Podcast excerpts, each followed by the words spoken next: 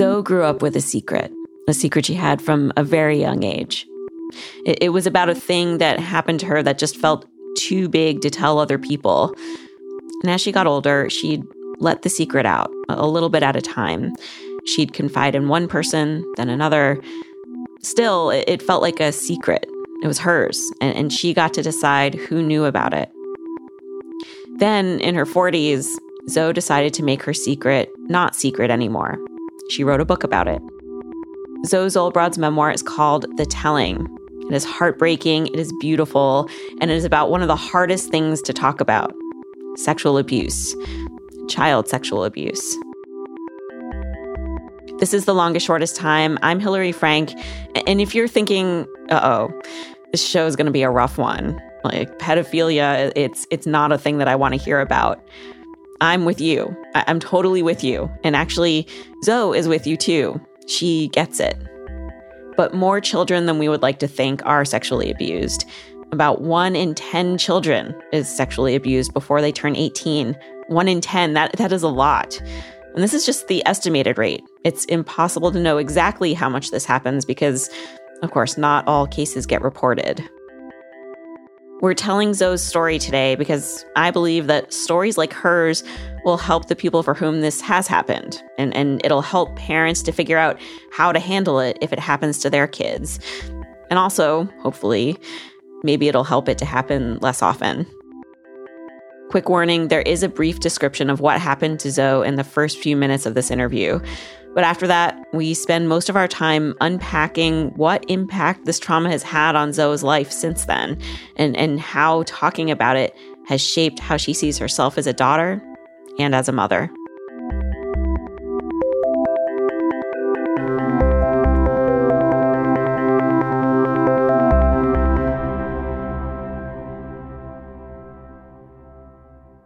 Zoe grew up in a small town in Pennsylvania. Her dad was a professor at the local college. He taught Navajo culture. Her mom stayed home when Zoe and her younger brother were small. She'd buy them boxes of books at garage sales, let them make messy art projects in the house. Zoe also had an older cousin. In her book, she calls him Toshi. To protect her family members, Zoe used pseudonyms for everybody. So, this cousin, Toshi, his dad would hit him. His mom wasn't in the picture. Toshi's dad later married Toshi's babysitter. Zoe had heard she was mean to him too, kind of like a stereotypical wicked stepmother, always yelling, forcing him to do lots of housework. Toshi ran away from home a few times. Toshi's dad and stepmom couldn't handle it. They, they were threatening to send him to live in an institution, like a, a state run place for delinquent kids. So Zoe's parents took Toshi in. They wanted to give him some stability. They built a room for him in their basement, put in 70s orange carpeting, bought a humidifier. Soon after he moved in with us, he started, he was about 16 at the time. He was 16. Zoe was four. He started coming into my room at night, but it went from just touching my genitals and progressed from there over the course of about a year to um, to to some degree of oral sex and um, wanting me to touch his genitals. And how were you processing this when you were four? I didn't. I didn't have a lot of. Um, I didn't have a lot of equipment to do so. I knew nothing about sex. I don't think I knew the name of my genitals. I don't. I don't know that I'd ever heard the word penis. Um, you know, I was very young, so it was muddy and confusing. I think confusion was the biggest thing I felt most of the time. Um, I didn't always like what was happening. And as I talk about in the book, sometimes I did express some resistance to certain ways he wanted to touch me or certain things he wanted to do. Um, never like kicking him out entirely, but when he would when he would come to my room at night, you know, we would sort of negotiate what he was going to do to me or was doing to me. Zoe's childhood home was small. She and her brother shared a room. He was just two at the time, so he remembers none of this. Right outside that bedroom door were the stairs to the basement, the stairs that Toshi would climb to get to Zoe. And then right down the hall was her parents' room. And they they didn't seem to know what was going on. They didn't ask Zoe any leading questions. didn't check on her at night. I have never doubted that my parents turned an eye to something that in the back of their mind they might have thought was happening. I've I've never doubted that. Um like would would Toshi wait until your parents were asleep to sneak into your room? Yeah, I mean, I guess I don't know cuz I was in my bedroom. Sometimes I yeah, I think it to me it was like late at night. I I do know the worst times were when they went out. I do know that. Remember that. Making that connection. But yet I never like cried or said don't go like my kid my my daughter says to me all the time, you know. I what I sense of myself from that age is I was just trying to figure it out. Mm-hmm. Well, I want to talk about how uh, this experience impacted your life as a preschooler. So I'd like to have you read a passage from your book. Um, if you can open the book to page 62. Okay. I'm going to have you start at the very bottom, uh, starting with In Preschool, My Best Friend. All right. In preschool, my best friend was a boy. We devised elaborate SM themed fantasies involving our teachers, especially the prettiest one. Already, I'd intuited that the prettiest one is whom the story will happen to. In our imaginings, we imprisoned, humiliated, and tortured this teacher in every way we could conceive of. Sometimes she played along, sitting on a child sized chair and pretending to cry while we piled the cardboard bricks around her. The teacher was totally unaware of where this game was coming from. We invented this game around the time my own abuse began, during my last year of preschool before kindergarten. But I can't be sure exactly which game came first the one Toshi devised or the one I did. At the time, did you know what Toshi was doing was wrong?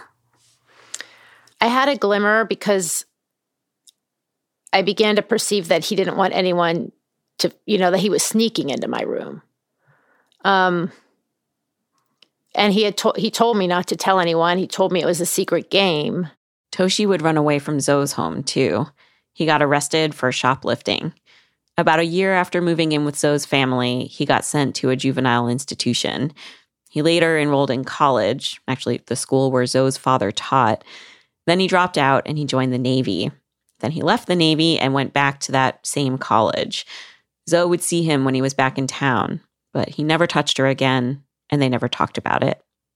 It took Zoe years to even figure out what exactly had happened to her. Sex ed at her school was minimal.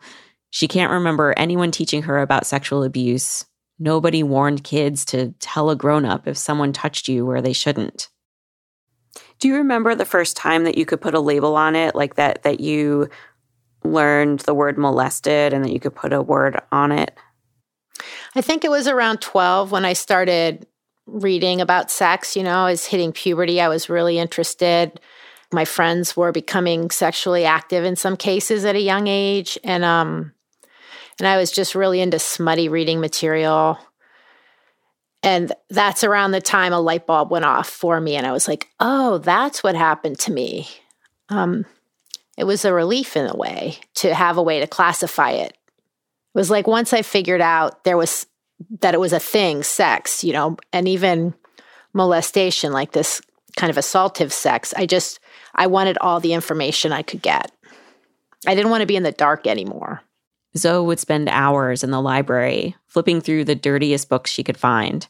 Oh, like The Joy of Sex or the Jacqueline Susann novels or um, this book called The Mating Dance, like bodice ripper type stuff.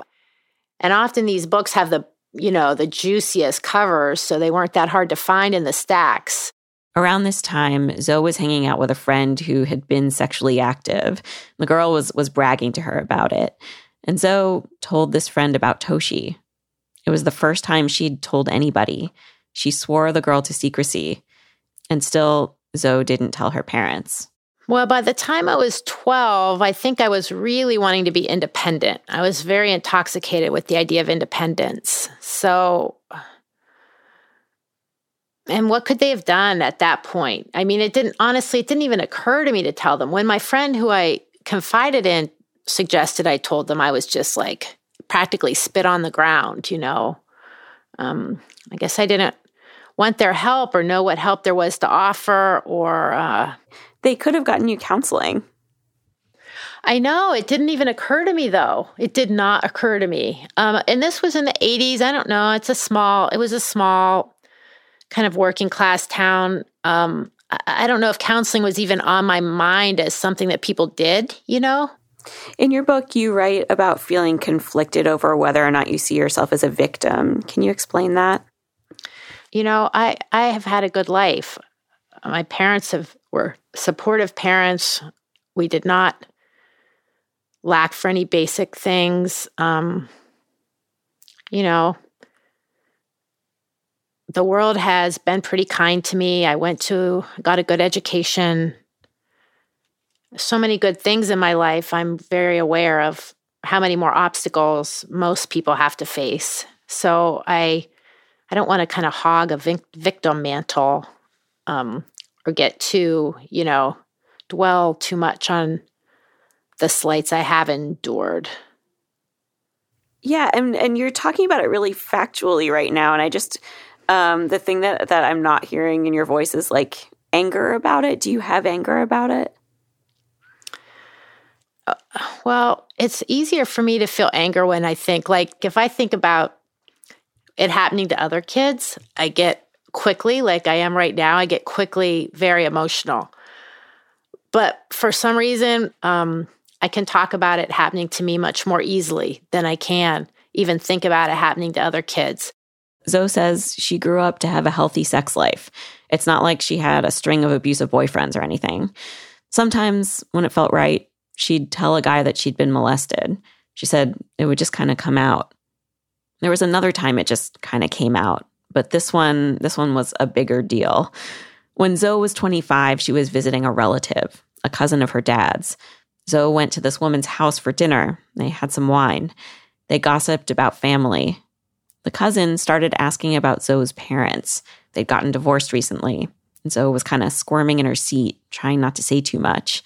And then the cousin started asking about the time that Toshi lived with them. And no one had ever asked me those questions before. And I. Was she fishing? Well, I, you know, she, we've talked since the books come out, and she says she was not fishing, but I felt like she was at the time. So as she kept asking these questions, finally I just blurted it out. Just blurted it out. Well, he molested me the whole time I was there. And there it was. She had told her secret to someone in her family. I was immediately upset that I had said it. Zoe went home and cried. She actually hadn't cried in years. And this situation with a relative just set her off. I was really um I hate to use the word trigger because we use it so often now, but it was a triggering event for me. I was just upset for days or weeks afterwards. I could not contain my emotions. You know, probably because in some ways I am, you know, as you even say, I have a lot of, I compartmentalize a lot of this stuff. And I was unable to keep compartmentalizing it at that time. I was crying a lot. And I just, I was worried that she might tell my father. So Zoe's like, okay, I, I guess this is happening. I've got to tell my parents before it gets back to them. And remember, they're they're divorced by now, which means she's got to tell them separately. She decides to tell her dad first, since Toshi's on his side of the family. She calls him up. And he was sort of stunned. He didn't have a lot to say. He he was stunned. He was very upset. He kept saying, "Oh my god, oh my god." Um, he said at one point that he was pissed off and he doesn't usually use language you know i hadn't heard him use that language very often certainly i felt believed but it was clear he didn't know what to do with the information so hangs up calls her mom she was slightly disbelieving at first not in the way that she called me a liar or anything but she it was just inconceivable to her that anyone would want to have anything to do sexually with a four or five year old child she said, what'd she say? Something like, well, you wouldn't even have been that attractive at that age. wow. or something like that. Um, See, well, that, that too, like you're laughing and you made me laugh, but I'm also like, I'm like a little bit brimming with rage on your behalf for that, you know? Well, I don't want to, um, Yeah, except it was very typical. It was so typical of her that it still makes me laugh. You know, mm-hmm. she she's just always had a lot to say about my appearance and when I was looking good and when I wasn't looking good or whatever. so um, she did say something about my father had always been so nice to him and this is how he was repaid. You know, even though I mean, that comment rankled because it was me who suffered the abuse, you know, not my dad. Um, I think it just didn't even occur to her like this is a pedophile, you know. And so then what? Like did they do yeah. anything? Oh my goodness, then nothing. Nothing. Nothing. Nothing. Zoe says, you know, it's not like she was expecting them to do anything at this point. And even though their reaction, especially her mom's, might sound jarring, Zoe says they didn't really have any tools to know what to say about something like this. It's not like they'd been given guidelines by Zoe's school or her doctor or, or anybody about what to do if your child is sexually abused. So, about a year later, after Zoe told her parents about all of this, um, she met the man that she would eventually marry. She told him about the abuse on, on their second date. They were kissing, and, and just out of the blue, she said it. He asked her if she wanted to stop making out, and she said no. They've been together for 20 years now, and they have two kids. When we come back, Zoe figures out if she's going to tell them about her past. Stay with us.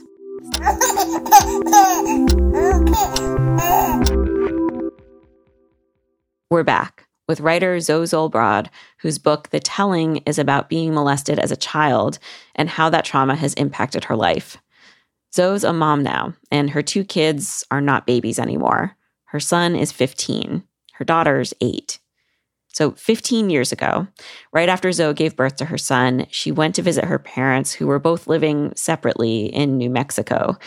She was just a few weeks postpartum with a super colicky baby. She and her mom finally got a quiet moment together. They were folding laundry, and Zoe's mom asked her if her father had told her the news about Toshi. And Zoe was like, No, dad didn't tell me anything. And her mom said, Well, Toshi's in jail for molesting another girl. I was so profoundly affected by hearing this news on so many different levels, especially having just become a parent. Um, just the thought of this happening to a, another child was was very painful for me, and it immediately made me feel guilty as well as feel sorry for myself in a way that I maybe never quite allowed myself to feel. And um, guilty, why? Because I just felt like I should have somehow been able to you know, my first thing was I should have been able to stop this. Like I knew, I knew he was capable of this, and and I, you know, I, I believe me, I know. I mean, I was such a small child; it's not my fault, but that's just how I felt. Um, that I had not sent the warning out strongly enough. Although wrapped up in that was some anger because then I'm like, but wait, you did tell people, you did tell your parents. So, you know, there's a lot of blame to go around. Zoe says the truth is there's no way to know what would have happened if she had told anyone back then. Maybe nobody would have believed her. Still, she looked up the statute of limitations for her case. And they're vague, and I never talked to a lawyer because sometimes it's about you have a certain number of years from the date of discovery. Well, mm. what does the date of discovery mean? Um, or the date of known injury or something. What does that mean? Um, Whatever that meant exactly, Zoe figured it was probably too late to prosecute Toshi for her case. And even if it wasn't too late, it, it just felt like too much. Tracking down a lawyer, digging up her past. She was a new mom, about to go back to work. She was kind of feeling out of control. But the thing that Zoe felt like she did have some control over was well, she could be a different kind of parent than her parents were. And it did make me even more explicitly committed to wanting to give my kids a better sexual education. You know, my kids have a lot of say over their bodies and their environments and so forth, more than I did. um, your cousin started molesting you when you were four years old. What was it like for you when your daughter turned four? Yeah, that was a hard time. And it was even a little before she turned four. She's very tall. I think she her body often looks older than her age, and um, I felt it. I felt protective of her. And that, you know, that is probably the time when I kind of let myself or just felt most like a victim myself in a way because I could see how small I was and what a child I was. And it it was um it made it made me so sad. In your book, um, you write about a time that you were at a friend's house and you were meeting her new boyfriend, and you had your daughter with you, and she was three at the time. Can you tell the story of what happened? Yeah, she um so she went to wear her new Halloween costume, a fuzzy bear costume, and then she got hot and took it off. She had little shorts underneath, but she had grown a lot since we got the shorts at the beginning of summer, so they're like short shorts for sure. And she was climbing over a couch, and the friend's boyfriend made a comment like, Whoa, stop it. I don't want to get arrested. Um, you know, so alarm bells just started going off in me. I just didn't even want anyone acknowledging her body could be viewed sexually in any way. I mean, you you write there about just feeling like you were seething, like beneath your smile. Like that's yeah. where I feel your rage coming out is when you when you write about um, that moment of of this man like sexualizing your daughter. Um, and I think like there are some like kids that like are all about their bodies and, and they don't care and their bodies are hanging out and they're shaking their their stuff around. Um, and in our adult minds we sometimes think of certain things as sexual. The children have no idea. Um, right. but like i wonder uh, having having gone through this experience that you've been through how do you protect your kids from people who say and do inappropriate things, but also not shame your kids? I think I've done pretty well at the not shaming part. I let my daughter wear mostly what she wants. She experiments with all kinds of ways of moving her body. She's also just a tough girl. And she's just louder about her needs and desires than I was. Zoe says this is the main difference between her and her daughter. In her book, Zoe describes herself as a breathe through the pain kind of person. She's not sure if that comes from the abuse or if it's just her personality. But one thing's for sure her daughter is not like this at all. Here's a passage from Zoe's book Our daughter cries with incredible frequency. She cries if her socks are crinkled, because she wants to be carried down the stairs, because her stuffed animal has slipped in amidst the sheets. She cries because she wants some milk, some milk in the blue cup, not that much milk. She cries because she wants pants with pockets, because her shirt won't go on right, because I put her shirt on. One night she cried for half an hour because she surmised that George Washington, about whose dog we read a book, is dead. Now, uh, you you say that you've found yourself thinking, "Look what happened to me when I was four, and I never cried." Um, right. And so, uh, what do you think about the fact that your daughter is a crier? Well, I ultimately think she has these traits that are making it hard for me as a parent and that are going to hopefully serve her well as her own person. Um, and I think, you know, I do think there are ways in which I would have been much better served to have vented some. Zoe clearly felt as a kid that she could not talk about sexual abuse. But now that she has kids, it's a subject she can't avoid. When Zoe's son was in first grade, she got a call from the school about his chess coach. The FBI came to the district, the school district, and showed them some letters this guy had been sending and some photographs he'd been sending to prisoners. That's how they got a hold of them. They weren't um, pornographic photos, they were just photos of the kids playing chess, but there were lewd captions to them and so forth. And so um, the guy was immediately taken off the, you know, roster. Um, I don't know what happened to him after that. We didn't receive any reports. And I had to deal with my son's upset because he loved this guy. Um, yeah. So, what did you tell him? We told him that he had done some bad things to kids and he was disbelieving. He had been so nice.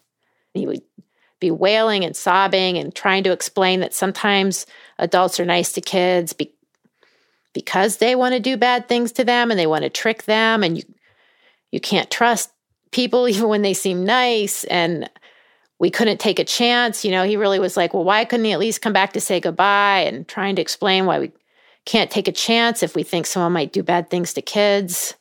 Um, and i felt like it mostly fell on deaf ears. And you know i had all these great intentions of being so open about sex and anatomy and sexual abuse. He never wanted to hear it. He was super resistant. And i i did not use those terms when i talked about that coach. After all that zoe was like wait did i blow it she wished she had been more direct maybe she should have just outright told her son what had happened to her unfortunately it happened again with another chess coach a couple years later my son was older and i had always felt like i hadn't handled the first time very well and I did use the second time to talk more explicitly. This coach had invited kids to his hotel room while they were away on a trip. The principal and other teachers thought it was inappropriate, and the guy got fired. So I, I told my son, like, the, the more those specifics of the story, and I said, adults aren't supposed to be alone with kids in hotel rooms because we worry about sexual abuse. And then I told him, and he was, you know, he just so clearly doesn't want to hear it. He gets his face, this like walled off face, and he wasn't looking at me, and he's usually very communicative and so forth. And I just felt him kind of hiding from the topic. So I told him that it had happened to me. Um, and then what I recounted was not what happened with my cousin because it just seemed too bad and too complicated and too big a deal. Instead, Zoe told her son about another thing that had happened to her. I told him about the time I had been groped in elementary school by a guy who later was caught raping a kid. Wow. I mean that's that's um, heavy too. Yeah, and it got through to him. I saw, you know, I remember so clearly his face like meeting my eyes and I mean, it was, I remember it so clearly in part because it was a painful moment of really having to break down his innocence, which of course we also want to carefully preserve. And I think that's the, that's the conflict for many of us when we want to we want to equip our kids to protect themselves, but we don't want to take away their innocence. Zoe stopped just short of telling her son about what happened with Toshi. She wasn't sure if she ever would. She had gotten the message across to him that sexual abuse can happen to kids. It happened to her. And she left it there. Well, for the time being. Don't go away.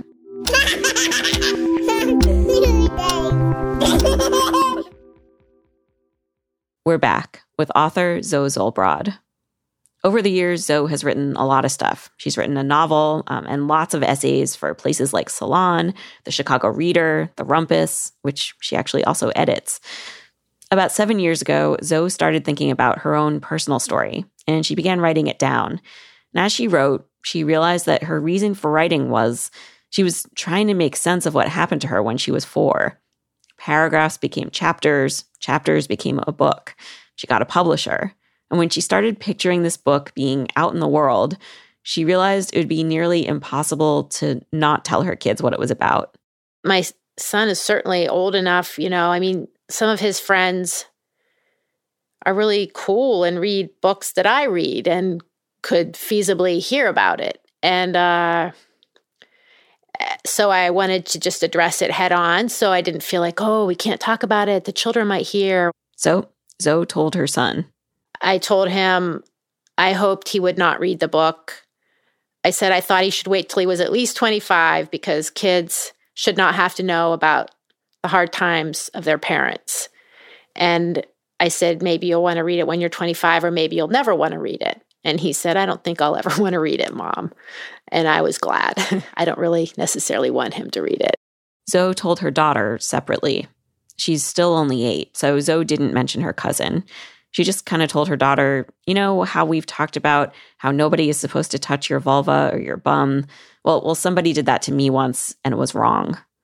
Zoe told her that she'd kept this a secret and that the book was about why she'd kept it a secret and how she realized that it was actually something she didn't want to be a secret anymore. Zoe says her daughter didn't freak out. She actually seems to like being in the know.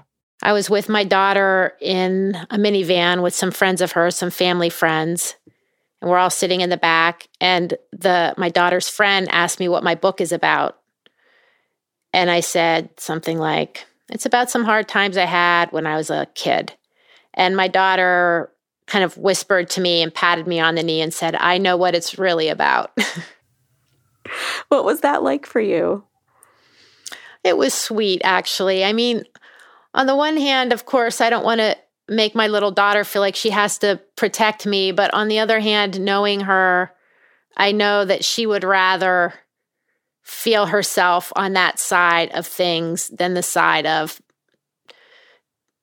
having something kept from her. Well, but also you did you didn't have parental protection and suddenly you have this little child of yours being so protective of you. Like, does that feel profound?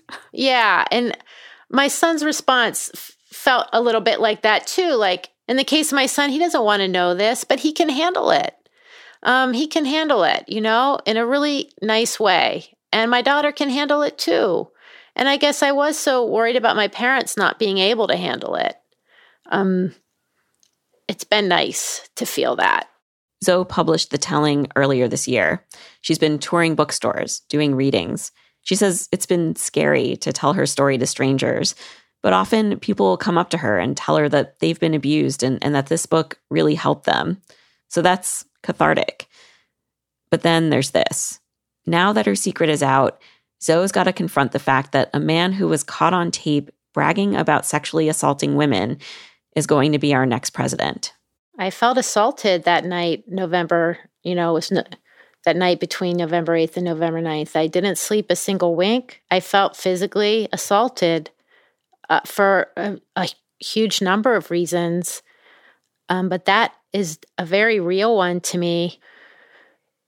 In the face of what we're going to see now, I, I can just speak more personally about the fact that my daughter and I were both big Clinton supporters. She went with me canvassing. We went down to headquarters and made signs and buttons we really thought this was going to happen. And and when she woke up and we had to tell her that Donald Trump won, it was like it's one of the forget sexual. I mean, it was one of the worst things I've ever had to tell my kids. And it felt like just as big a, of a punch against innocence as having to tell my son that sometimes adults were nice because they were trying to trick you having to have her see this bully take office and that we elected him to office in our democracy was a real low point. So I think, you know, parents all around the world are seeing that, uh, or and, and children are, are seeing that um, a person can behave this way and, you know, hold the highest office in the land. Um, what should parents know about preventing abuse and creating an environment where their kids feel comfortable to tell them if something has happened. We should continue to explicitly tell our kids that their bodies belong to them, that no one should be touching them except medical people who need to for their health and their parents if it's necessary, that we should ask as much as possible. And we should ask them occasionally if anyone has tried to touch them in that way, because sometimes what they need is an invitation to tell. It might not occur to them to tell. Um, and that's pre and post Donald Trump's election. As Zoe wrote her book, she did a lot of research on sexual abuse, and she found several sources stating that kids who have been abused are often less traumatized when they've been well informed about what abuse is. And then on top of that, um, that education can help prevent them from being abused in the first place. Zoe says, of course, it's also important to help kids understand that if something does happen, there is absolutely nothing wrong with them. I think I felt that myself at times, that it made me gross, and talking about it was gross. And that's perhaps part of what kept me quiet. And keeping quiet is most often, although not in every case, not the best thing to do. It's not going to help us reduce the occurrence. If we take away some of the stigma, we're we're doing our kids a favor. Um, they're going to, if not themselves, they're going to know someone who is sexually abused, and we don't we don't do anything good by hiding from that. While Zoe knows from her research that it's important to educate kids about predators, she's also wary of overprotecting them or, or scaring them. Here she is reading from her book about the first time that her daughter asked Zoe and her husband if she could go play outside by herself. Anthony and I confer in a few mumbled sentences. Okay, we say, but before you go out, we want to remind you about stranger danger. We tell her not to talk to anyone she doesn't know, not to get in a car with anyone, that if anyone stops and approaches her, she's to yell loudly. Almost never happens is not the same thing as never happens, after all, but we don't want to organize our life around that. She decides to stay on the front porch instead, and I feel both glad and sad. I probably handled that all wrong. But look at her, so tall, so strong, so sure, so wary. She has a mean death glare. She has a lot of confidence. She has a will of iron. My baby bird, my baby bear, my little wolf cub. We might give each other a hard time, but in the world, I think she's going to be okay. Zoe Zolbrod's memoir is The Telling. Her cousin is no longer in prison and is on the sex offender registry. Zoe gave us a list of some really great resources for sexual abuse survivors and for parents. We have those on our website, longestshortesttime.com. And while you're there, let us know how you talk to your kids about sexual abuse. How did your parents talk to you? I bet there are some differences there. Leave your comment at longestshortesttime.com in the comments for this episode. That's episode 106.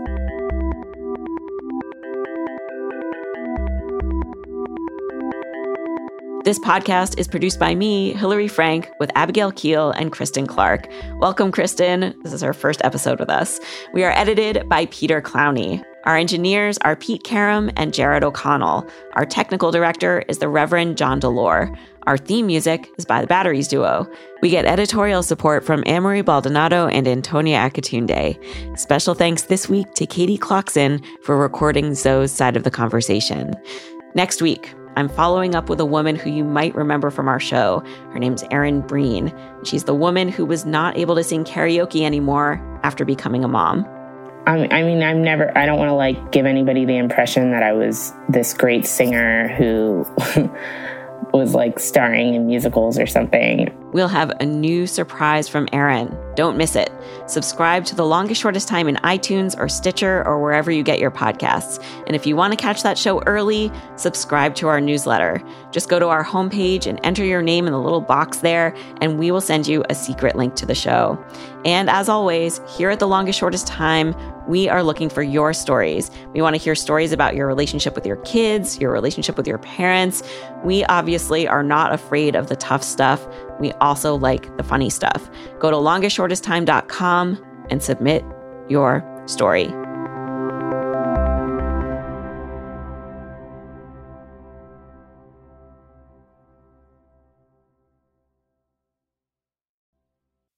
Stand up. You sing your wolf? Yeah.